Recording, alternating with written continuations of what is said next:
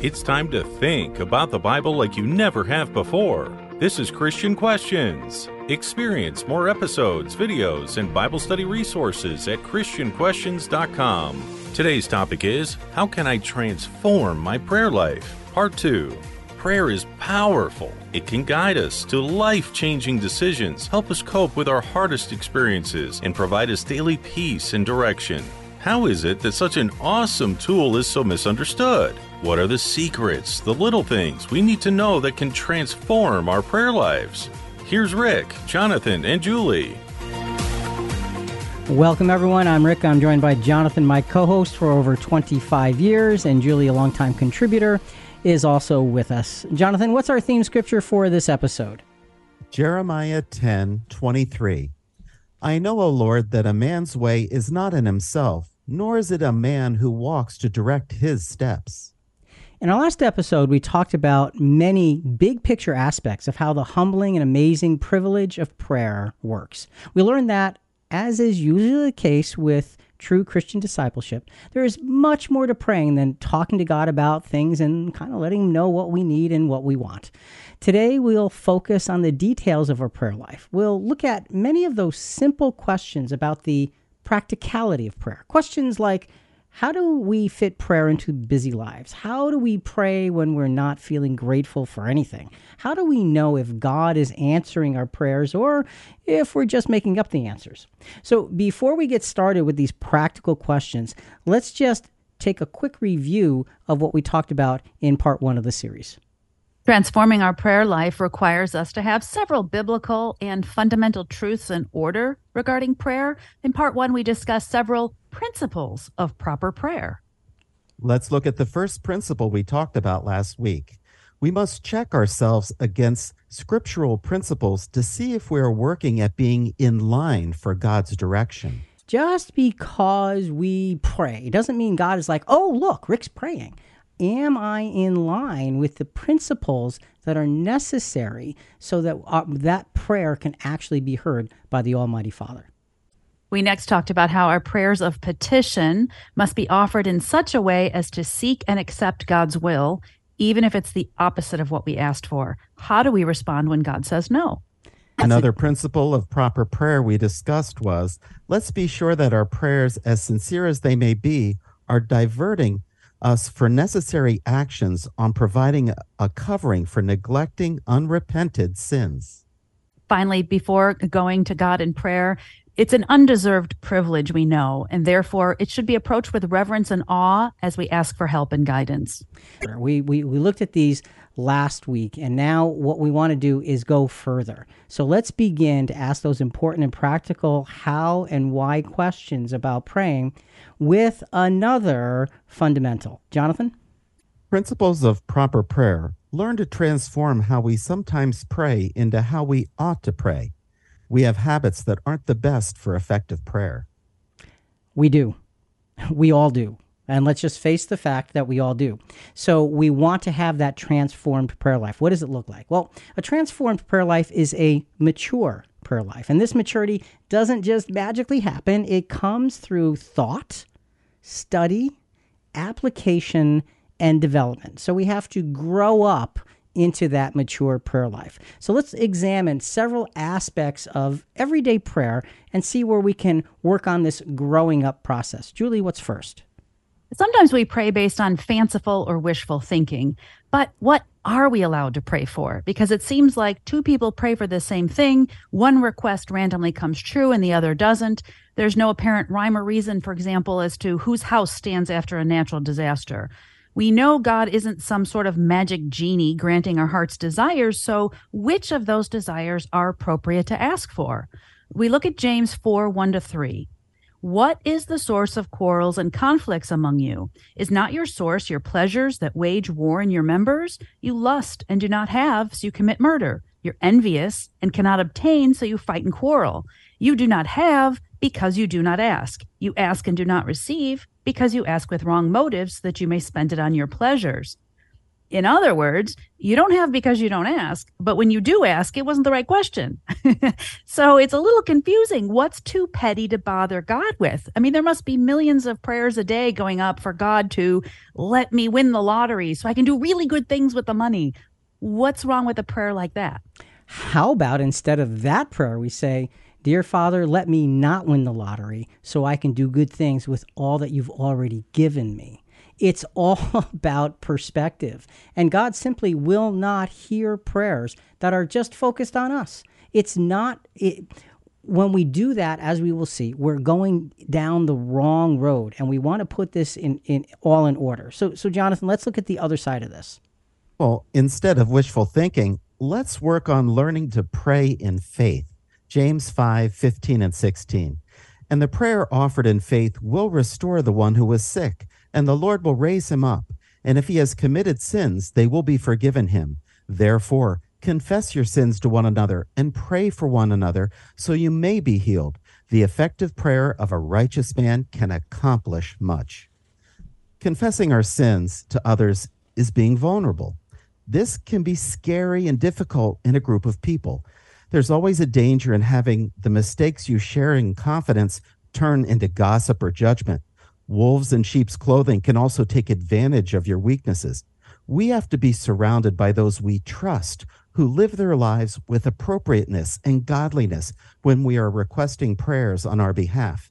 If you're not in the right company, find yourselves a proper spiritual environment. And you know, so so the, the point was instead of praying wishfully, pray in faith if we're in the wrong environment and we have that feeling of that it's kind of loose, that's praying wishfully if you're going to be sharing all of those things that you just talked about.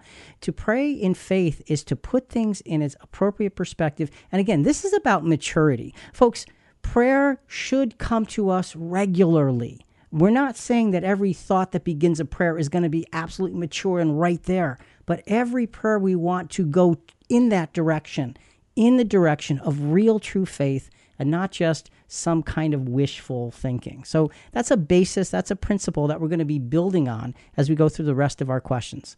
So, Julie, we've got this idea of praying in faith instead of wishful thinking. What's next? I've got another big question. Sometimes as we pray and look for God's leadings, thoughts pop into our heads. How do we know which thoughts are our own and which thoughts are God's? These random thoughts, they seem sensible, is that God speaking to me? Is he answering prayer? And if I follow those thoughts, am I doing God's will? That's a really good question. That's a really good question. And and the following scripture we're going to use is not about prayer, but it illustrates the process of the human mind. And once we go through this scripture and the counterpart, we're going to put all of this together. So, Julie, let's go to Luke 12, 16 to 21. Jesus here is telling a profound parable about a rich man. He sees where he is in life and he decides exactly how it's going to be. So he wants to big build bigger barns to hold all of his crops. Seems like a reasonable thing to do. We'll start with verse 18. Then he said, "This is what I will do. I will tear down my barns and build larger ones, and there I will store all my grain and all my goods. And I'll say to my soul, soul, you have many goods laid up for many years to come. Take your ease, eat, drink, and be merry. But God said to him, You fool, this very night your soul is required of you, and now who will own what you've prepared? So is the man who stores up treasure for himself and is not rich toward God. Instead of trusting the thoughts in our head, we need to pause and consider if these thoughts are in line with God's word, holy principles, and are living in selfless discipleship. We need to focus on asking in humility and not telling God what we want his answer to be. Luke 12, 29 through 31. And do not seek what you will eat and what you will drink, and do not keep worrying. For all these things the nations of the world eagerly seek, but your Father knows that you need these things. But seek his kingdom, and those things will be added to you.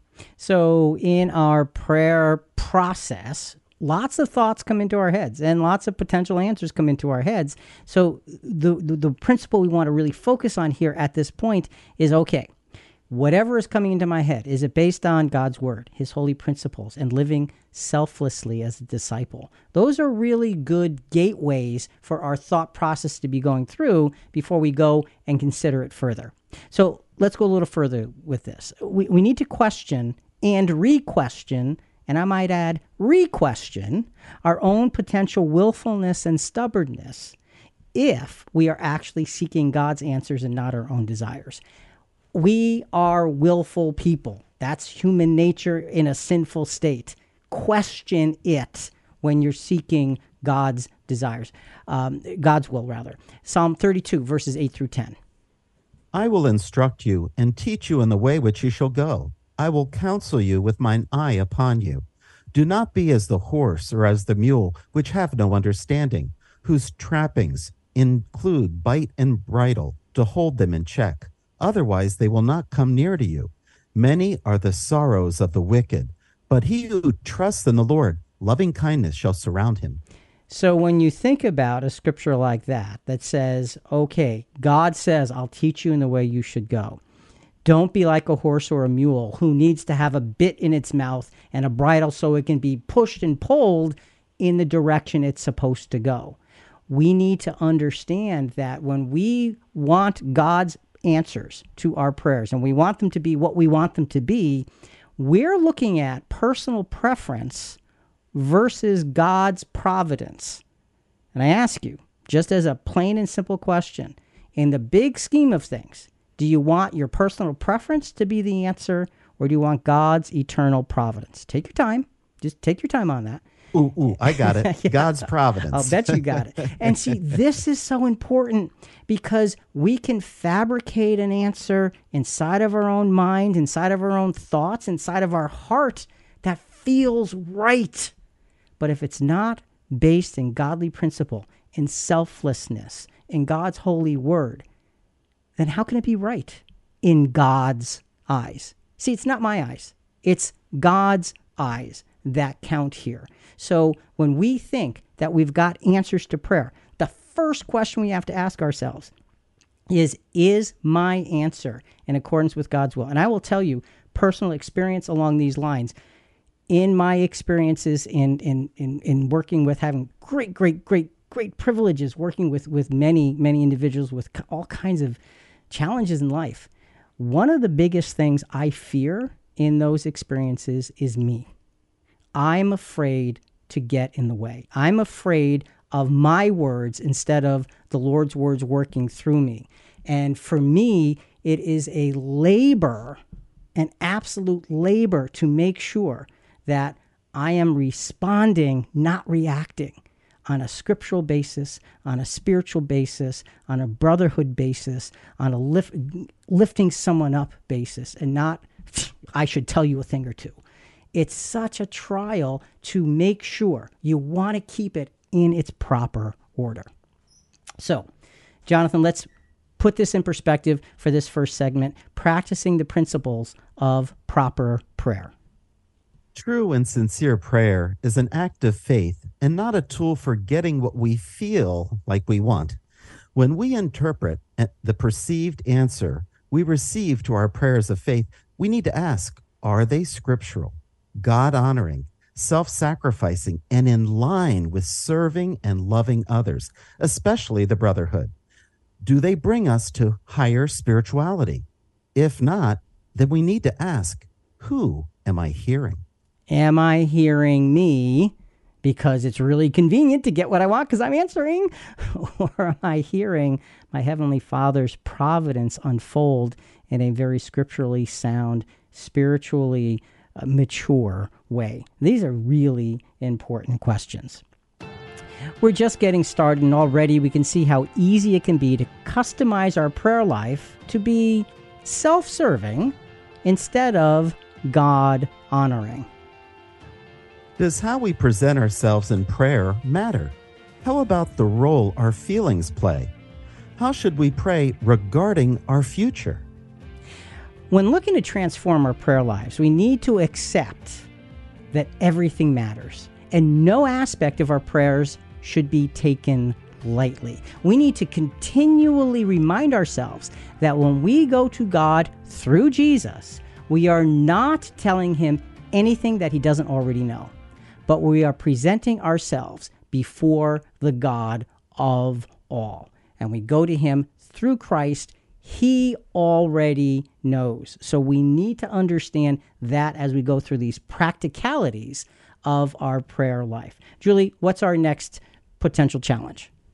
When we learn to pray as a child, we learn maybe formulaic phrases that are helpful to teach us a pattern, but at some point, these might keep us from building an actual relationship with God. Here's the point Sometimes we pray, making sure we hit all the right words or phrases that might make us look humble. And to those hearing us, we openly acknowledge righteousness and these appropriate desires. It's a little like putting on a mask. Jonathan, could you please read Luke 18 9 to 12 as an example? And he also told this parable to some who trusted in themselves that they were righteous and viewed others with contempt. Two men went up to the temple to pray, one a Pharisee and the other a tax collector.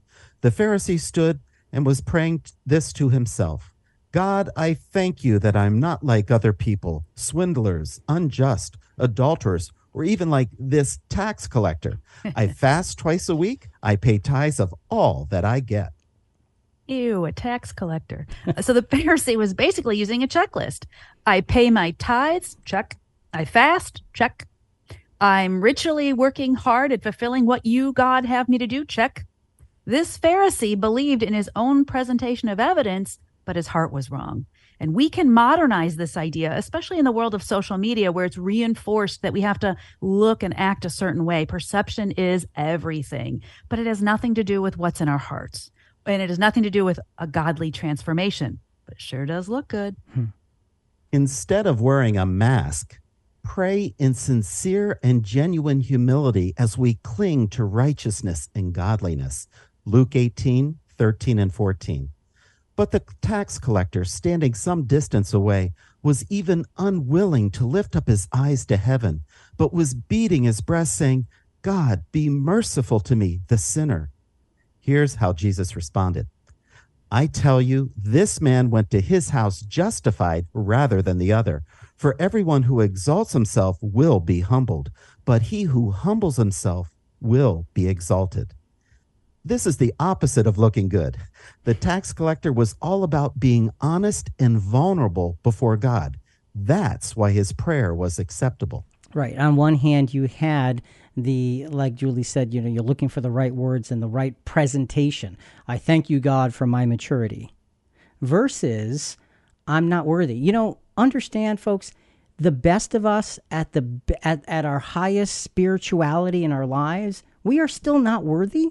We still have zero, absolutely zero worthiness before our heavenly Father. It's because of Christ. We wear that robe of Christ's righteousness. We go to God through Christ. That's what bring us brings us our worthiness. Christian maturity is not an exercise in comparison. So it's not about the appropriateness of this, that, or the other thing. It's about growing into the appropriate uh, uh, lifestyle, the appropriate actions, the appropriate thoughts, the appropriate heart. That's what it comes down to. Julie, what's our next potential challenge? Sometimes we pray based on passing thoughts or feelings, they impulsively make us want something that isn't too well thought out. Ecclesiastes 5 1 to 2 says, Guard your steps as you go to the house of God and draw near to listen rather than to offer the sacrifice of fools, for they do not know they're doing evil. Do not be hasty in word or impulsive in thought to bring up a matter in the presence of God. So the question for us is Am I giving the everyday meanderings of my mind spiritual importance beyond what's appropriate. Our minds are very active, and most times it'll bring us to the wrong direction or the wrong conclusion if left unchecked. Does the admonition not to be impulsive, though, conflict with how we're supposed to be instant or constant in prayer? There's a lot to think about when we think about thinking, and we then translate that to prayers before the Almighty. While this may be a good way to begin prayer, let's instead work towards praying with diligent focus and attention, knowing that God can and will work in our lives. Ecclesiastes 5 2. For God is in heaven, and you are on earth. Therefore, let your words be few. So, Julie, you brought up the idea of, well, maybe we shouldn't be praying with so many words because we our, our minds are active and wandering and all of that. No, no, no. That's a really good way to get into prayer. We're, we're not saying don't do that. But what we are saying is, according to Scripture, let that bring you to a place of pausing and considering and slowing down so the the racing of your own humanity can begin to give space to the listening to God's perspective. Prayer is not just about talking, it's about putting things before the Lord and a Selah moment, a pause and consider. And that helps us to put it in order. So we don't want that that that incredible raciness of our own minds. It's just going, going, going, going, going. We don't want that to be in the way of prayer. If that's how you start, wonderful. But see if we can guide it to something higher. Let, us observe and learn from the humble petitioning of one of God's really, really faithful servants of the Old Testament, Daniel. Daniel was in Babylon for years and prayed for the return of Israel to their home. This is just one small piece of many prayers that he offered. This is Daniel 9 17 to 19. So now, our God, listen to the prayer of your servant and to his supplications. And for your sake, O Lord, let your face shine on your desolate sanctuary. O my God, incline your ear and hear. Open your eyes and see our desolations and the city which is called by your name. For we are not presenting our supplications before you on account of any merits of our own, but on account of your great compassion. O Lord, hear. O Lord, forgive. O Lord, listen and take action. For your sake, O my God, do not delay, because your city and your people are called by your name.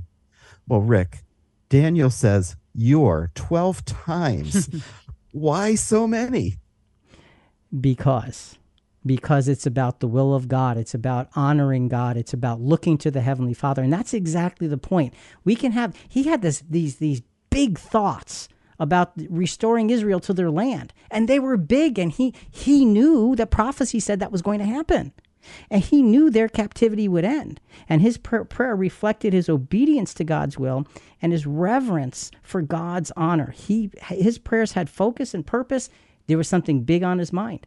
And he's saying, you know, don't hesitate, don't hesitate. He knew it was going to be a long time. And yet he's telling God, don't hesitate, don't hesitate. Well, how does that fit together? Here's the thing fervent prayer like this, like this, like Daniel, when we know a situation is a long term issue, that's an expression of true reverence because you're putting your heart before God and laying it out how you want it to be solved today, knowing full well it won't be. But you're saying, Lord, just don't hesitate because your will is so important to me. That's reverence. So again, the racing of our own mind can race into a reverent behavior. That's what Daniel is showing us by taking it focusing it on His will, His way, and His providence. It's a beautiful way to transition what could have been just a lot of meanderings, a lot of thinking, and a lot of answering our, of our own prayers to really paying attention to what the Heavenly Father would, would guide us towards. Big lessons here. Julie, what's next?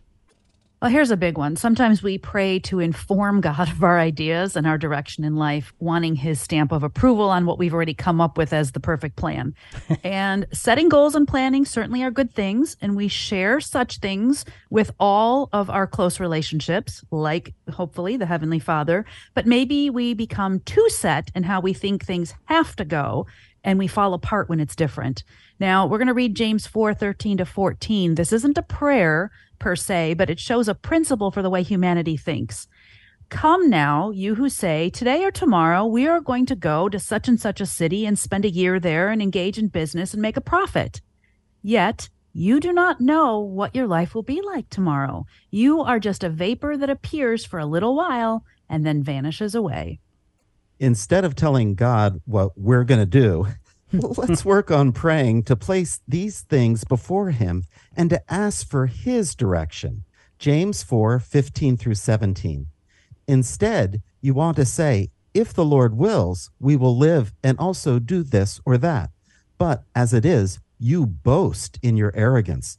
All such boasting is evil. Therefore, to one who knows the right thing to do and does not do it, to him it is sin. So we can look, we can have what we think is just a really wonderful idea. And, and maybe it is. And maybe it is God's will. And we can present it to the Lord like, this is the answer. Look at this. And be very excited about it. And, and we're encouraging to be excited about it. However, let us make sure that we are seeking not God's stamp of approval, but his will instead, just in case, by some strange reason, our, like Julie said, our perfect plan isn't. It may be a perfect human plan, but is it a perfect plan in God's providence? Let's look to Jesus as our example in Luke 22 42. He was praying to have this cup removed from him in the garden before he was captured. This cup meant the shame of being accused as an enemy of God. But what was his response? Father, yet not my will, but yours be done. So we need to be asking, waiting, and seeking for God's will. Asking, waiting, and seeking. Again, it's good to bring the idea. As a matter of fact, you're supposed to bring the idea and say, Lord, this makes great sense to me.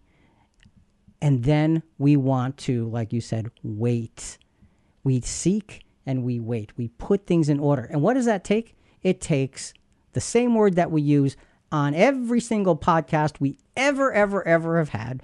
Likely we've talked about humility, okay? It never goes away. We need humility in determining our future course because a critical aspect of our prayer life.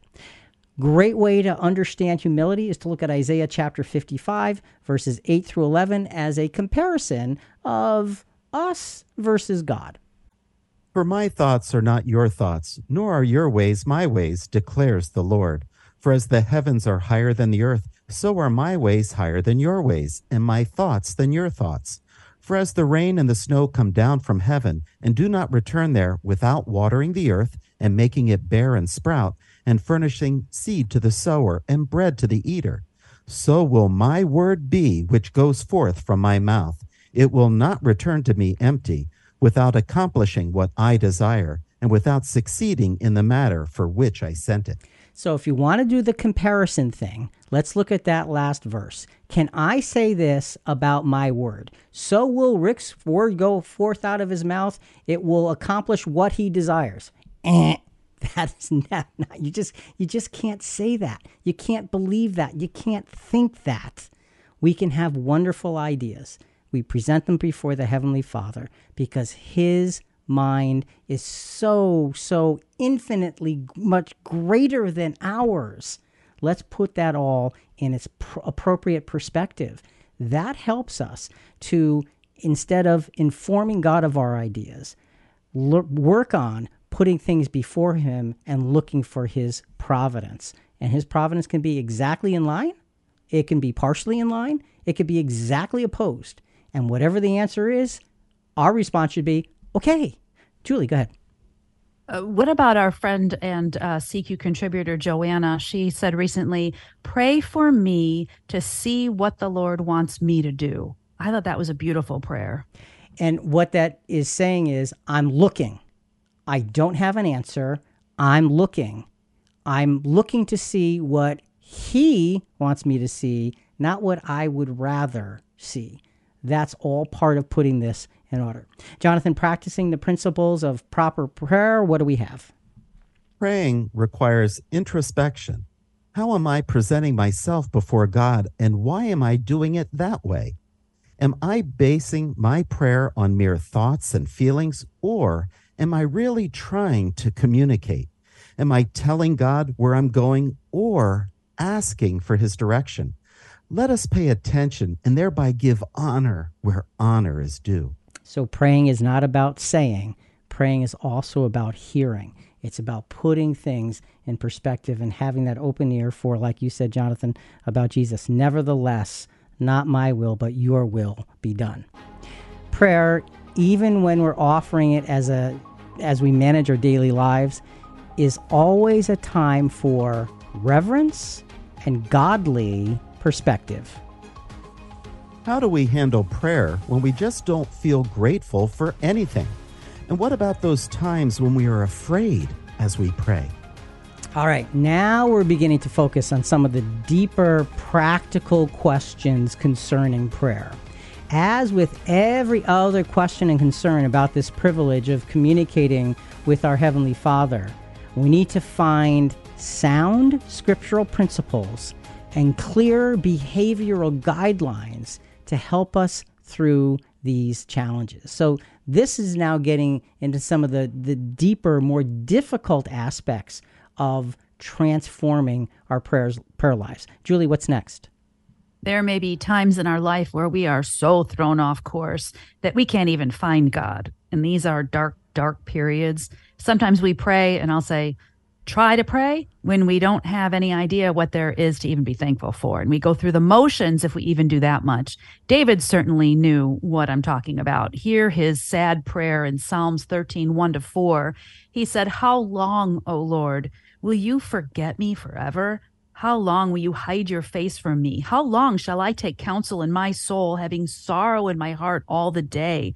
How long will my enemy be exalted over me? Consider and answer me, O Lord my God, enlighten my eyes, or I will sleep the sleep of death. And my enemy will say, I've overcome him, and my adversaries will rejoice when I am shaken. Good. Keep praying and work towards focusing on gratitude deep, sincere thankfulness, knowing God has our lives and experiences in His hands. So you're saying good, you're praying even when you don't have anything to be thankful for. It's like good. Just just focus it. Just move it forward. Just move it higher. Here's the thing. Feelings cannot direct our faith unless we let them. And let me give you a clue. When we let our feelings direct our faith, the end result is never greater faithfulness. Faith produces trust, and trust brings gratitude. Let's go a little bit further in Psalm 13, Jonathan. Let's go Psalm 13, verses 5 to 6. But I have trusted in your loving kindness. My heart shall rejoice in your salvation.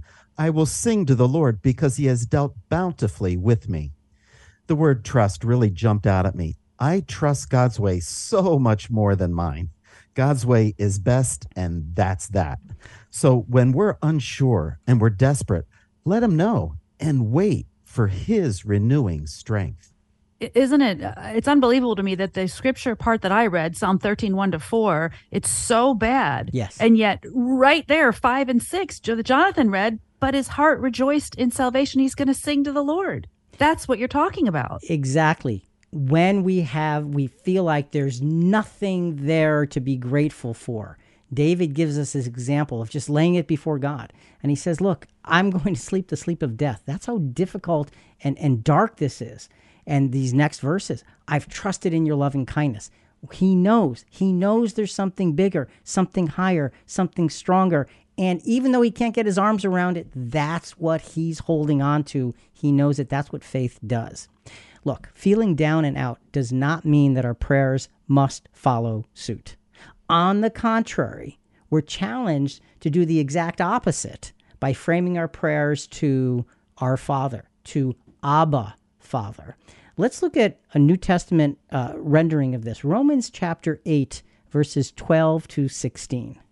Therefore, dear brothers and sisters, you have no obligation to do what your sinful nature urges you to do. For if you live by its dictates, you will die. But if through the power of the Spirit you put to death the deeds of your sinful nature, you will live. For all who are led by the Spirit of God are children of God. So you have not received a spirit that makes you fearful slaves. Instead, you received God's Spirit when He adopted you as His own children.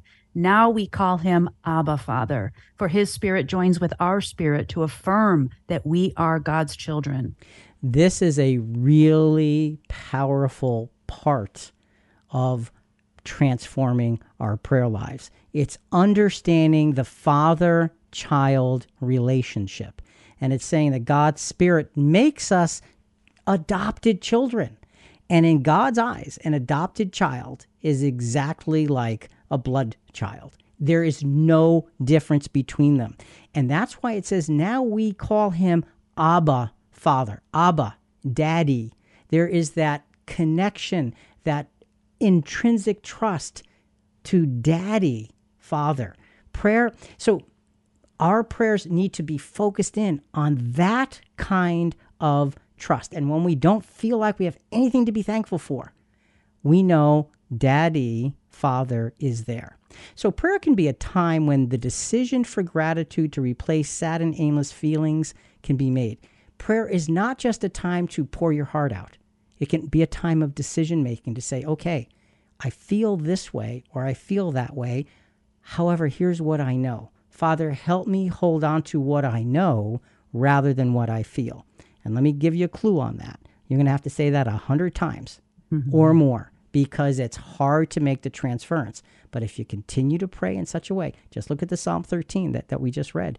You can see how David learned how to do that. Even though his feelings weren't with him, he knew, and his faith lifted him above his own feelings. Important points here. Julie, what's next? Well, this is a biggie. Sometimes we pray and we hold back those things we don't want God to hear. In psychology, that's called cognitive dissonance, meaning the state of having inconsistent thoughts, beliefs, or attitudes, especially as relating to behavioral decisions and attitude change. In other words, we say one thing, we do another. Hmm. we can pray beautifully and reverently about a whole lot of things and still have that sin we put into this tiny little box, disguised to look like something else, buried deep, deep inside our heart where God will never see or maybe he won't even think to look. Psalm 66 18 said, If I regard wickedness in my heart, the Lord will not hear. Instead of hiding things, let's work on praying with the assurance that He knows our hearts and minds already. Psalm 66, 19 and 20. Be, but certainly God has heard he has given heed to the voice of my prayer. Blessed be God, who has not turned away my prayer, nor his loving kindness from me. And folks, I don't know if, if, if you're you're following along and re- realizing that the first part of the scripture we're reading shows the issue, and the second part of that very next verse shows the solution. It puts it in order, working on praying with the assurance that He knows our hearts and minds already. This is what we what we're saying. This is what David is teaching us. And he would know. He was a man after God's own heart, and he committed a lot of sins. He had a lot of troubles in his life, but he never lost sight of his Holy Father. And he's showing us all of the things that he did to keep his own mind in in in gear in terms of putting things before the Father. Even when you think you can hide it in somewhere deep, you can't. And and you know, we all know that intellectually, but we need right. to accept that within our hearts. Prayer, even when we have no words, can be exactly what we need. Next scripture in Romans, again, we read from Romans 8, uh, verses 12 to 16 a, a mo- few moments ago. We're going to go Romans 8 now, verses 26 to 28. And the Holy Spirit helps us in our weaknesses. For example, we don't know what God wants us to pray for, but the Holy Spirit prays for us with groanings that cannot be expressed in words and the Father who knows all hearts and knows what the Spirit is saying, for the Spirit pleads for us, believers, in harmony with God's own will. And we know that God causes everything to work together for good of those who love God and are called according to his purpose for them. So, our complete confession to our Father can bring us complete assurance of his providence. Complete confession can bring complete assurance. Sometimes we don't know how to say it. We don't have eloquence. We are just raw before the Father with whatever these very difficult things are that we are holding back. Well, here's the thing. Here's the beauty of this. Think about it. If you try to present such a thing with eloquence, what do you do? You rehearse it. So, eloquence comes from a rehearsal. Groaning comes from your heart. Mm. Which one do you think God wants to hear?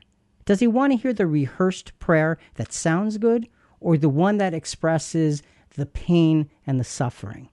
See, he wants to hear the heart, Brett. He does. He does. And that's why God's Spirit helps us because it puts us before Him, truly before that throne of grace. What an amazing privilege. Don't hold back. Work on the assurance that He knows our hearts and minds and is willing to help us and work with us. Julie, you, you, keep saying this one. Oh, this is a big one. How about the next one? okay. Um, sometimes we pray with a measure of fear because of our reverence for God. And we've got an example in Habakkuk. The prophet Habakkuk he really let God have it in the first chapter of his book. In Habakkuk 1, 2, and 3, he said things like, How long, O Lord, must I cry for help, but you don't listen? Violence is everywhere. I cry, but you're not saving. Must I forever see these evil deeds? Why do I have to watch all this misery? I see destruction and violence wherever I look. And God politely sets him straight. but Habakkuk complains again. He says, Are you going to be silent while the wicked one swallows us up? Are you going to let him get away with this forever? And he goes on and on. And finally, in chapter two, in Habakkuk 2 1, he says, I will stand on my guard post and station myself on the rampart. I will keep watch to see what he will speak to me, and how I may reply when I am reproved. Reproved means reprimanded, a sharp disapproval or criticism. So he kind of went blah, blah, blah, blah, blah, blah, and he knew, okay, uh, all right, I'm going to sit quietly and wait for it. if we are fearful out of reverence for God, good. Work on remembering that. In his loftiness, he has made himself accessible to us through Christ. Habakkuk 2 2 and 3. Then the Lord answered me and said, Record the vision and inscribe it on tables, that the one who reads may run. For the vision is yet for the appointed time. It hastens toward the goal, and it will not fail. Though it tarries, wait for it, for it will certainly come. It will not delay. So sometimes we hold back because we have this fear. And, and Habakkuk was a great example. Okay, I'm going to march right up because I did I like the way you described it, Julie. He let God have it. And, yeah. and you know what, folks? It's okay to pray with that kind of, of, of passion because that is pouring out your heart. Habakkuk was clear. He was pouring out all of the things that were frustrating him and the answers he didn't have. And God's response was, and he said, and Habakkuk says before God responds, okay, I know I'm going to be reproved and I'm going to go and listen for it. That is the prayerful attitude of not just spilling out what's inside of you, but receiving what's to come to you. And God's answer to him is, it's all in my hands. I've got it. My deliverance will come. Though it seems to take a long time, wait for it. It will not delay. I am Almighty God. That's essentially what the answer was. So we can have that fear. And because maybe we've gone overboard, but the Lord understands. And if it's helping us to clear ourselves so we can receive Him, by all means. One of our CQ volunteers, Becca, offered this practical comment. She said, I think sometimes we focus so much on the fact that God is the Almighty Father that it can almost feel inappropriate to talk to him in a way we would a person. There's so much respect that sometimes I feel that can be a hurdle to connection. When we start to talk to God like we would a friend, sometimes that can help to build the closeness necessary to want to talk more frequently at intervals that aren't just compulsory and segmented, like at meals or before going to bed. God should be the center of our lives, and praying is the way to more easily put him there. I really like that. And and it is such a, a well stated argument for putting yourself out even if you're afraid because God the Father is daddy. How is that possible? It's through Jesus because you're not worthy. I'm not worthy. None of us are worthy. We could stand on each other's shoulders and we're still not worthy. It all comes down to the sacrifice of Jesus being there for us it's humility. Again, it's humility. In humility, we want to fully submit to God as our best defense against evil. Fearful or not, full submission is always in line. James 4 7 to 10. Submit therefore to God. Resist the devil, and he will flee from you. Draw near to God, and he will draw near to you. Cleanse your hands, acknowledge your sin, you sinners, and purify your hearts, you double minded. Be miserable and mourn and weep. Let your laughter be turned into mourning and your joy to gloom. Humble yourself in the presence of the Lord, and he will exalt you. When we thoroughly revere someone so much higher than us, we don't assume to be able to give them guidance or direction. It's a privilege just to be in their presence. It is. And that's why in James it says, Be miserable and mourn and weep. Is he saying, Take all of the joy out of your life? No, he's saying, Get down to the reality of your sinfulness. Bring it before the Lord. That's what we're talking about here. It's okay to be fearful in prayer, but we pray anyway, realizing that God is bigger than our fears because he's bigger than our problems. That's the way it all works. Proverbs 9, verse 10.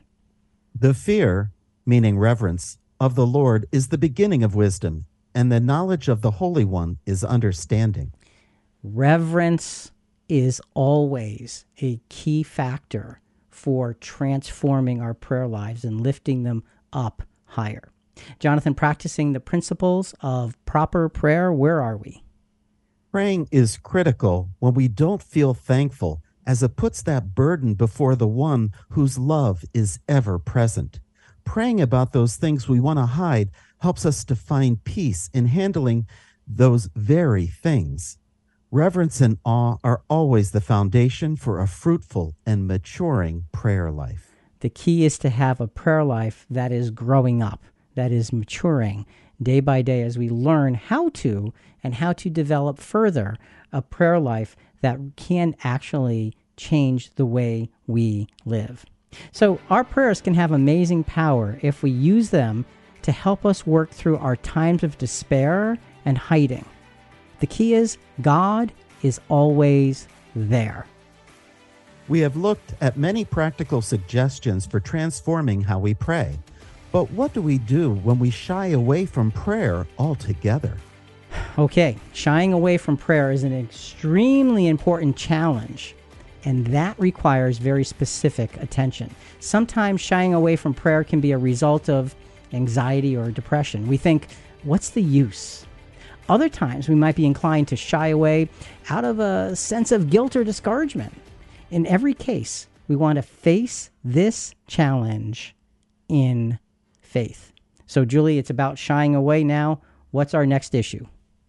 Sometimes we don't pray because we feel paralyzed by our current state of anxiety or sinfulness. We know we are unworthy of this privilege of prayer. And let's go to David again and listen to how he described what this feels like in Psalm 32, 3 to 4. He said, When I kept silent about my sin, my body wasted away through my groaning all day long. For day and night your hand was heavy upon me. My vitality was drained away as with the fever heat of summer. Selah, pause and consider. The problem with this, not praying because of this sin, is it becomes a vicious cycle. We don't want to pray because we're in a sinful situation and think we have no business approaching the throne, even though the Bible calls it a throne of grace. But without a healthy prayer life, it's easier to keep shrinking back into sin. So doubts come pouring in, and it's again a vicious cycle. Let me see if I have this right the principle is when I was silent, then I was eaten up by my silence. Yeah. So instead of being paralyzed and holding back, let's work on praying anyway. Tell God the things we want to hide so he can carry them. Psalms 32, 1 and 2. How blessed is he whose transgression is forgiven, whose sin is covered. How blessed is the man to whom the Lord does not impute iniquity and in whose spirit there is no deceit. So in this case, we read Psalm 32, 1 to 2 after we read 32, 3 to 4, because 32, 3 to 4 was about being eaten up. It's being eaten up by the sin because you feel like I just, in my current state of anxiety or sinfulness, I just can't pray. So, David, this is a psalm written after he went through that. And he introduces the psalm by saying, how blessed is the one whose transgression is forgiven.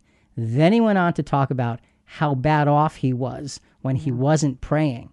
And now we continue with Psalm 32, 5 to 7, because he's building on the power of release, the power of taking that which has kept you from praying and pouring it upon the Heavenly Father so he can carry it. Psalm 32, 5 to 7. I acknowledge my sin to you, and my iniquity I did not hide. I said, I will confess my transgressions to the Lord, and you forgave the guilt of my sin. Selah. Therefore, let everyone who is godly pray to you in a time when you may be found. Surely in a flood of great waters they will not reach him. You are my hiding place. You preserve me from trouble. You surround me with songs of deliverance. Selah. God is bigger than our circumstances. God is bigger than our sins. God is bigger than our thoughts. God is bigger than what happens to us. That's God is bigger than what happens within us. God is bigger than all of it. We just need to be able to say, okay, I'm drowning on my own. I can't do it. Just like David in this psalm. And he reaches up and he reaches out and he finds the grace that he needs to help. And again, for us as Christians, we may have this state of anxiety or sinfulness, and we may say, I'm not, it's not good for me to pray. Go use your advocate. Jesus stands for us as we pray to our Heavenly Father. He opens the door so the Father can carry these things. Be encouraged, not discouraged, when the trials of life are that heavy. Julie, what's next? Does anybody out there feel too busy? Because mm-hmm. sometimes we don't pray because we're so preoccupied with the cares of life. We all have so much going on. And do you ever go through a whole day or maybe even longer and think, huh, I forgot to pray? Is prayer one more thing to check off on our to do list? Matthew 6 25 says, For this reason I say to you, do not be worried about your life as to what you will eat or what you'll drink, nor for your body as to what you'll put on. Is life not more than food and the body more than clothing? Instead of not praying, let's work on praying without ceasing. Pray with words, thoughts, and short phrases as your day demands your focused attention. 1 Thessalonians 5 16 through 22. Rejoice always, pray without ceasing. In everything give thanks, for this is God's will for you in Christ Jesus. Do not quench the Spirit, do not despise prophetic utterances, but examine everything carefully. Hold fast to that which is good, abstain from every form of evil. So the cares of life are big. They're in front of us, they're on social media. we're reminded how much we're not and it just grows bigger and bigger and bigger and bigger. Here's the thing we have a burden to grow in Christ. That's our job. To be a disciple of Jesus is to walk in his footsteps and become more Christ like. Well, the burden of growing in Christ is heavy enough. Why would we also desire, d- decide to carry the weight of those things that God said he would carry? It's like you're given your backpack that just fits and it's and, and, it's weighty and you're and you're working you say oh but wait i need to take these extra things. Uh, no no you don't. God said he'd hold them. Oh no no i can handle them. I'm, I'm going to take them because we get so busy with life and we're carrying these all these extra burdens. And god is saying uh, excuse me those are the ones you, you already gave to me. Oh no no i got it i got it i got it. See we get so busy that we carry all of the things that we've already given to him. Let's put this back in perspective. Let's not the, let the cares of our life overwhelm us like that. Psalm chapter 4, verses 4 to 5. Tremble and do not sin. Meditate in your heart upon your bed, and be still, Selah. Offer the sacrifices of righteousness and trust in the Lord only praying before sleeping isn't the best. I don't think I'm alone in praying laying down after a long day and falling asleep mid prayer. It does make for some nice dreams, but we want to give God our best in all things, and that includes our full attention whenever we possibly can. And that can be hard to do because life is busy and every moment has got something drawing its attention. So let's begin to put that in perspective. That doesn't mean we don't pray before we go to sleep, but it just shouldn't be the only time we pray. Psalm 103, verses 1 to 5. Bless the Lord, O my soul, and all that is within me. Bless his holy name. Bless the Lord, O my soul, and forget none of his benefits, who pardons all your iniquities, who heals all your diseases, who redeems your life from the pit, who crowns you with loving kindness and compassion who satisfies your years with good things, so that your youth is renewed like the eagle. It's such an encouraging verse because it just gives you this pouring out of how good God is in our lives. And, and you know, for me, uh, uh again, another another personal experience. I, I run a business we do Christian Questions podcast. I'm a minister in, in, in our church.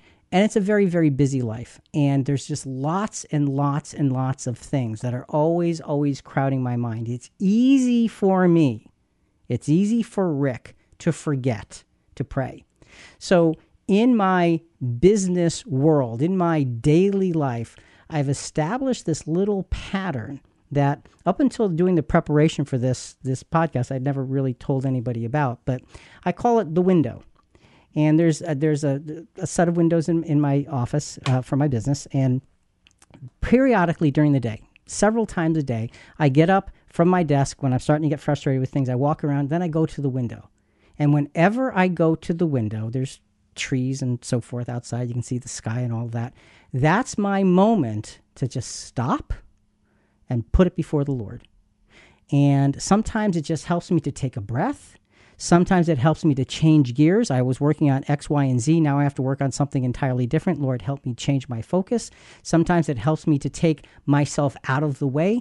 It's the window is this little place for me to go during the day as many times as I need to to say, just help me stay on track, Lord. Just help me do your will. Just help me see what you want me to see. Do what you want me to do in the way you want me to do it.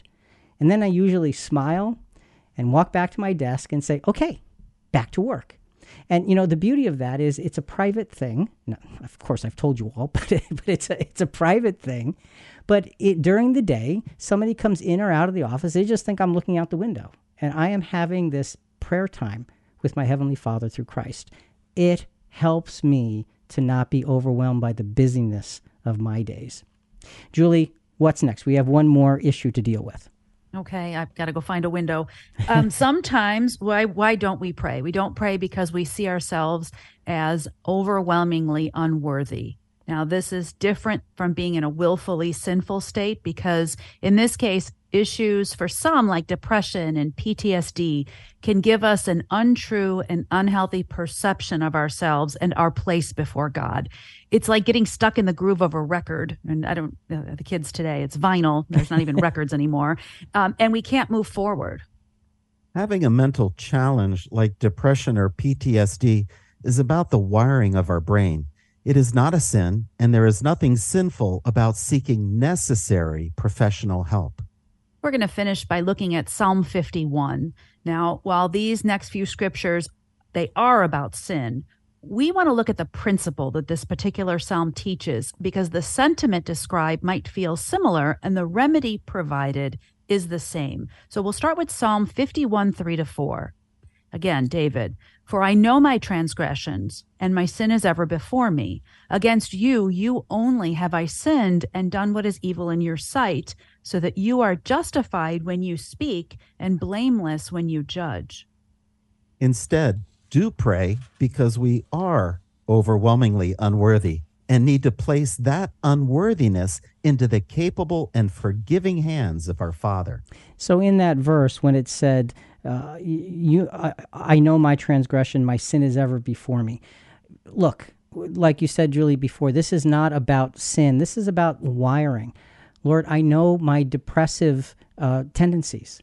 My my my anxiety is ever before you. Change the words because you're doing the exact same thing. We put those before Him and we pray because we're not worthy. We pray because we don't know how to control it. We pray because it's too big. That's how we how that's how this works. Learn to live faithfully and righteously after we after sin enables our prayers to be heard. See, once we sin, our prayers are really really really important, right? So, once we have an issue and we recognize that issue, the prayer is very important to be able to be heard. How do we what do we look for? First we look to seek forgiveness. Psalm 51 verse 1. Be gracious to me, O God, according to your loving kindness, according to the greatness of your compassion.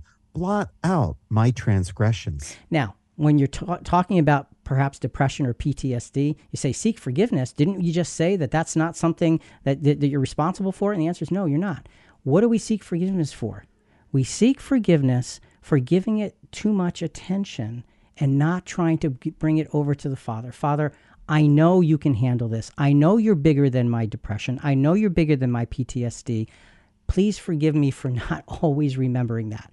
And say that 30 or 40 or 50 or 60 times.